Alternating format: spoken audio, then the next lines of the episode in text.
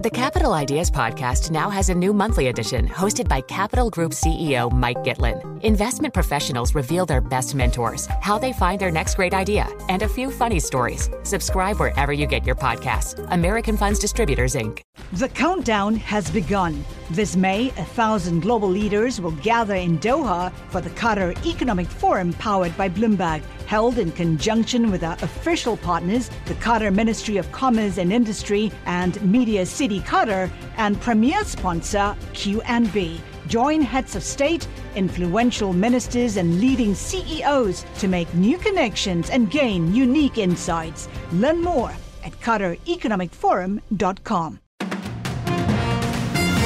Good morning. I'm Brian Curtis. And I'm Doug Krizner. Here are the stories we're following today. The House has elected to authorize an impeachment inquiry into President Biden. Dan Schwartzman has the details in New York. Dan. Yeah, Brian, it has just come down. They have authorized an impeachment inquiry into President Biden. The vote, of course, going strictly on party lines. All 221 Republicans voting in support, all 212 Democrats voting against. Authorizing the impeachment inquiry now guarantees that the investigation will go on well into 2024. Biden, of course, running for reelection most likely against former President President Donald Trump. Speaking of Trump, U.S. District Judge Tanya Chutkan has granted former President Trump's request to pause the 2020 election obstruction case, which is scheduled for trial in March, as Trump presses the claim for immunity against criminal charges. The former president is appealing Chutkan's earlier ruling, which denied him immunity for events that took place while he was president. The judge has said her order to pause the case was just to hold on the schedule, and depending on how quickly the immunity issue is resolved, the original dates could still be revived survived.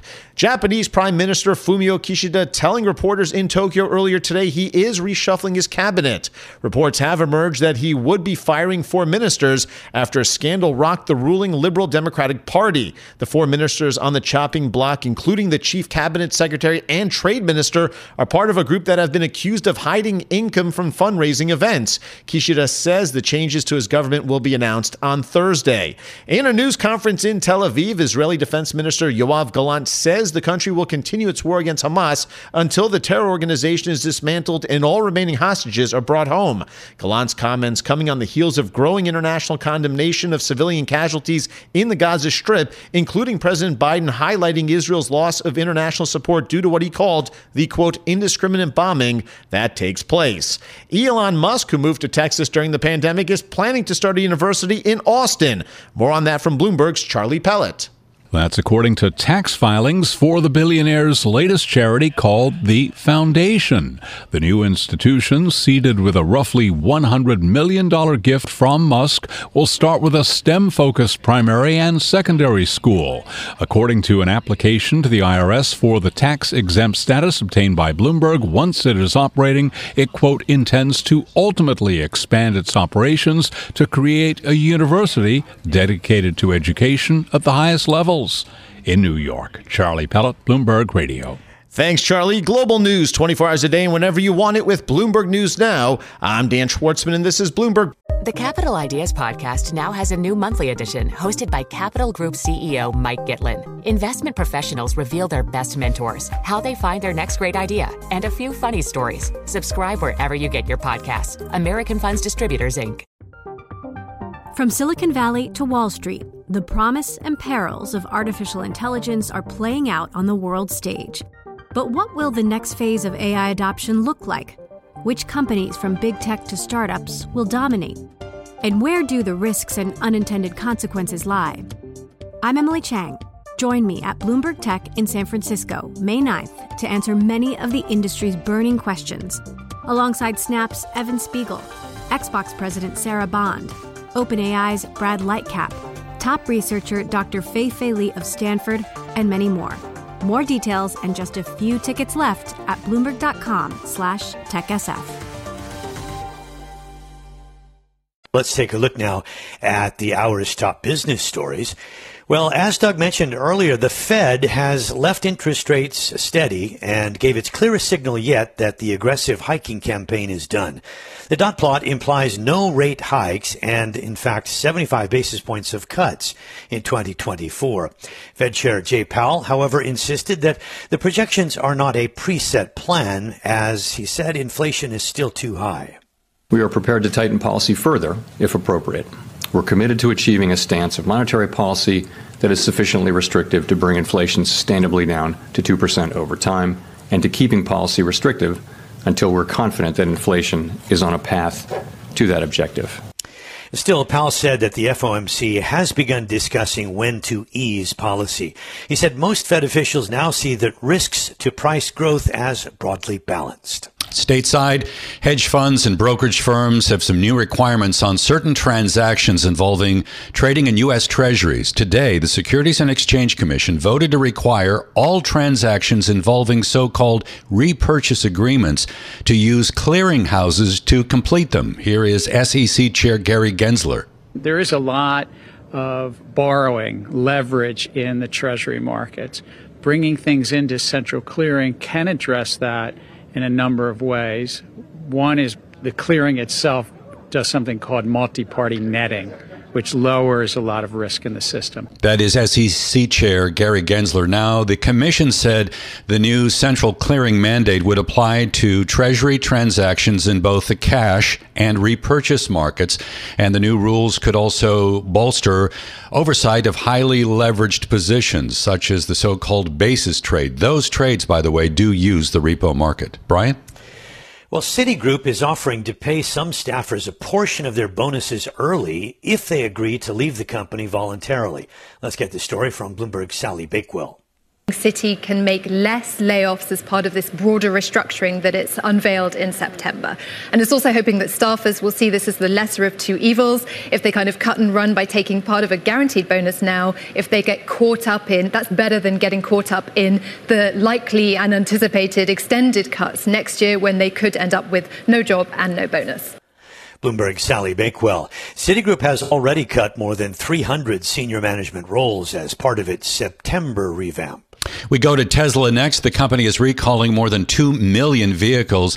This comes after the top U.S. auto safety regulator determined Tesla's driver assistance system, Autopilot, doesn't do enough to prevent misuse.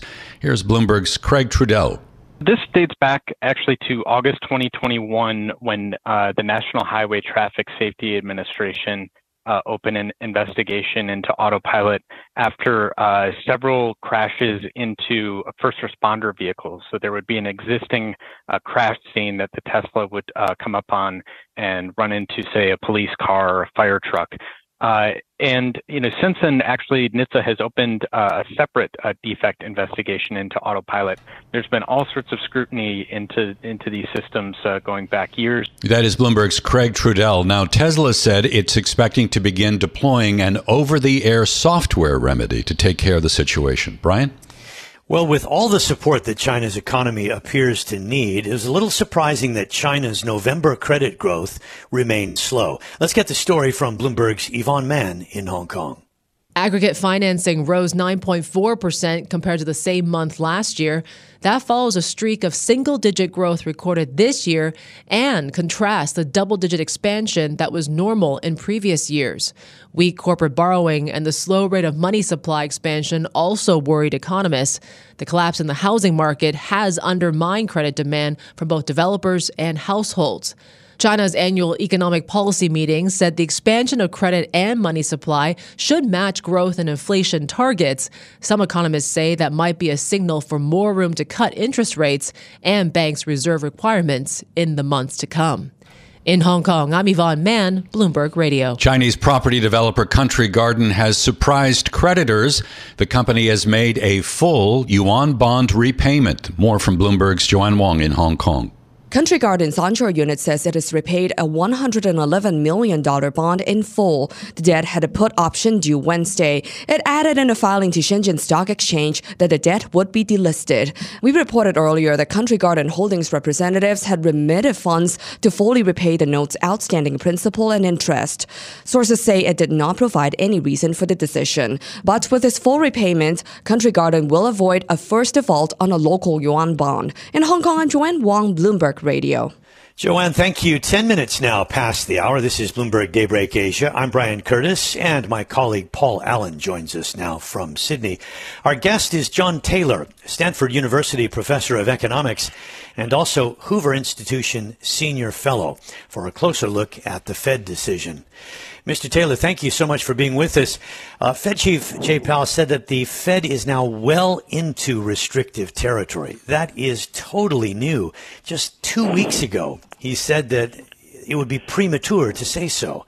So, what has happened in the interim? Well, I think the language has changed, but what is important is they didn't give any indication they were going to move away from the goal of 2% inflation. Mm. And they re- reiterated that a couple of times. And so that means I think that's an important thing for the markets to understand. They're not going to go above two. They're going to keep it at two, and that's that's something that they've agreed upon. The the statement that they're a little bit uh, on guard. I think they're always on guard, and I think that what's new to me is that they've focused a little bit more on making sure that there's a possibility of raising rates. Yeah, so uh, it's still not off the table. And uh, one other thing that didn't change is Jay Powell saying, look, it's still too early to declare victory over inflation. Uh, when you look at the inflation picture, where do you think the Fed is in terms of the fight? Well, first of all, don't forget that it was a year and a half ago or so, the inflation rate got over 9% and the interest rate then was only 25 basis points, 0.25. And so they've made quite a bit of adjustments since then, and inflation has come down, I think, partly as a result of that. So the question is now, and, and it's gone so high that it's it's uh, five 0.25 or 5.5 is the federal funds rate. So the question is when they will reduce it. He made it clear that it wasn't right away. It would be next year sometime, and many of the prognosticators are indicating that it will be a decline sometime next year. And I think there will be, of course, that requires the inflation rate to come down a bit. Should we be a little surprised that policymakers didn't push back with some of these market bets? And they could have done so with the dots because we all know that the dot plot is not really a plan, it's just projections. Uh, and, and, it seems like since they didn't push back with uh, you know, the dot plots um, maybe suggesting that there was still, um, you know, some hikes to come, that that might suggest that they really are confident they are done. Well, I think they are confident they're done. They're they're hoping that the inflation rate. Don't forget, this two percent goal is still there, and they've made some projections that the interest rate will be coming down in 23 and 25 and 26 but it's still not all the way to two, and so it's it's a little more gradual than you like. But I think that's true. One one thing that's good about the meeting is they've said there'll be rate lowers lower rates next year. They even said to some extent through the dot plot how much that'll be. But the main thing is they didn't indicate an indica- a, a reduction right away, and I think Powell made that pretty clear. It's it's it's not really ready for that. Yeah, so we've got the dots indicating 75 basis points of cuts next year, but Correct. the market pricing in 150. Uh, why the divergence? Is this hope on the part of the market, or is there a credible reason for the dis- disagreement here? Well, the market could be there's a, there's so-called t- a Taylor rules named after me. He's 30 years old, and the Fed publishes that in their reports and they talk about it all the time. It could be that the market is looking for a little bit more on inflation than the Fed has indicated it's going to happen. The Fed may be a little bit cautious. I think it's it's it's okay for the Fed to be cautious. 75 basis points or so in 2024 is is quite a bit. They might have to do more than that, but they didn't say it'll be less than that or more than that. They say that's the best guess, and that's come from the dot plots. It's it's really not a commitment of any in any way, shape, or form, but it's it's a, a direction of of that I think they're likely to go. So it's not a, a massive about face, uh, but but I wonder whether or not uh, with this kind of change. Uh, that it would worry some investors that ooh, all of a sudden the Fed has changed to this degree. Uh, do you think that that might get reflected in, in market action? You know, I don't think it's. If you look at it carefully, the Fed has not changed that much. The mm. The chair has pretty much been on the same page at least for the last five or six days. The notion that they're going to reduce rates is pretty clear. They've said that. The notion that the the current rate is 5.25 to 5.5 is still there. And so I think in some sense this is a, not a not a surprise, but you're right. It might be some people well, are taking it that way. But but John, I mean, we we just two weeks ago, just before the blackout period. I mean, here's the direct quote from Mr. Powell. It would be premature to conclude with confidence we have achieved a sufficiently restrictive stance. Yet today he said we're well into restrictive territory. Is that not a big change? You know, I think the fact that he clarified that we may have to go the other way, if if you mm-hmm. read carefully, he did say that. Yeah. And to me, it's not as big a change as you like, as you might think. I, I actually do rely on this so-called Taylor rule, which is published there quite a bit and they've they've followed it for a while. They were off a while. Now they're getting back to it. They're very close at this point, and according to what the projection is, it's going to continue that way through the next year and a half. So I think that's the thing to keep in mind. The Fed itself keeps it in mind. The chair has referred to that several times, but not today. Uh, does what Brian say is what Brian's saying though an indication of a possible communications breakdown? How, how has the Fed's communication been in your view? I think it's actually improved. If you like, right right now they with this rate uh, five and a quarter, five and a half or so uh, is is about where it should be given the inflation rate and given the state of the economy. It, it's beginning to come down. Remember, it was not that long ago the inflation rate was very high, 9.1%. Now it's come down quite a bit. It's not a 2. It's not a 2, and we have to make sure the Fed has not changed its commitment to a 2% goal. And so it's moving in that direction.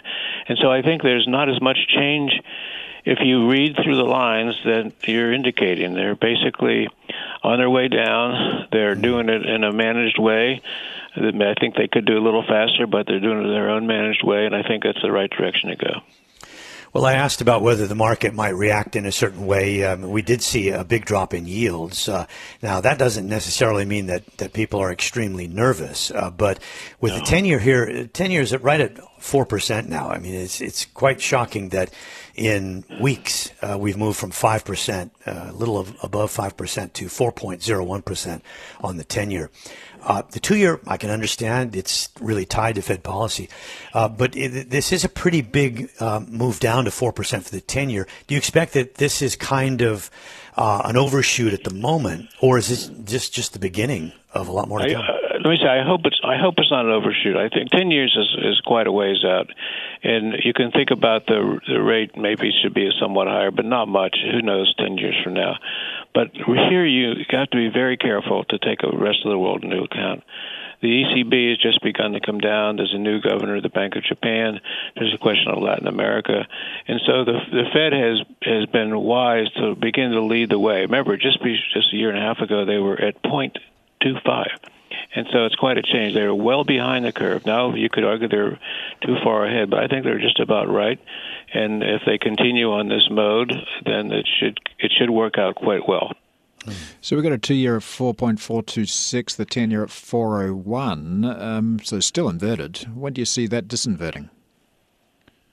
I think it'll happen over the year. This, if, if the Fed continues with the path they've indicated, and I, I would, I know I've said it a, a couple times already, but the so-called Taylor rule is, is out there, and it's in their publications, and they they all know about it, and other central banks do too. And so, what what has changed, I think, in the last year and a half is a more adherence to that. We, we have not seen the discrepancy that existed two years ago. They're really pretty close now, and as the inflation rate begins to come down a little bit further, uh, then they'll they'll they'll continue with that reduction in the rates. So we've talked a lot about the Fed, not so much about the economy. Um, yes. Uh, what what do you think about um, the path of the economy here? Because you know, tied to my earlier questions, some people might say, "Ooh, I mean, maybe they see something that we don't see." How do you feel the economy is churning along at the moment? I think the economy could be doing better. Here you need to think about fiscal policy as well as monetary policy. You need to think about regulatory policy as well as monetary policy.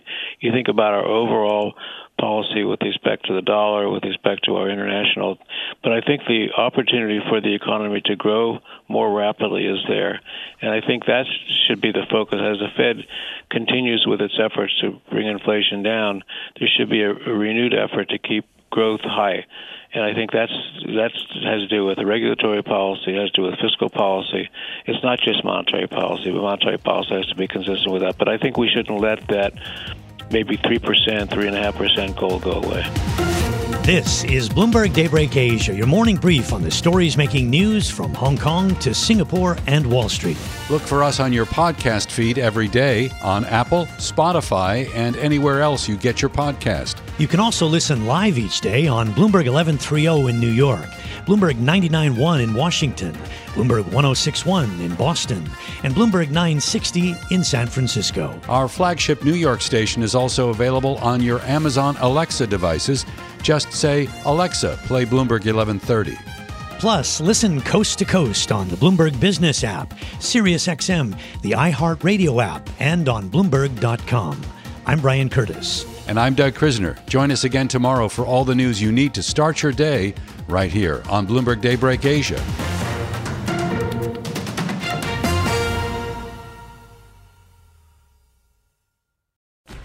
Countdown has begun. From May 14th to 16th, a thousand global leaders will gather in Doha for the Qatar Economic Forum powered by Bloomberg. Join heads of state, influential ministers, and leading CEOs to make new connections, gain unique insights, and uncover valuable opportunities in one of the world's most rapidly rising regions. Request your invite for this exclusive event at QatarEconomicForum.com.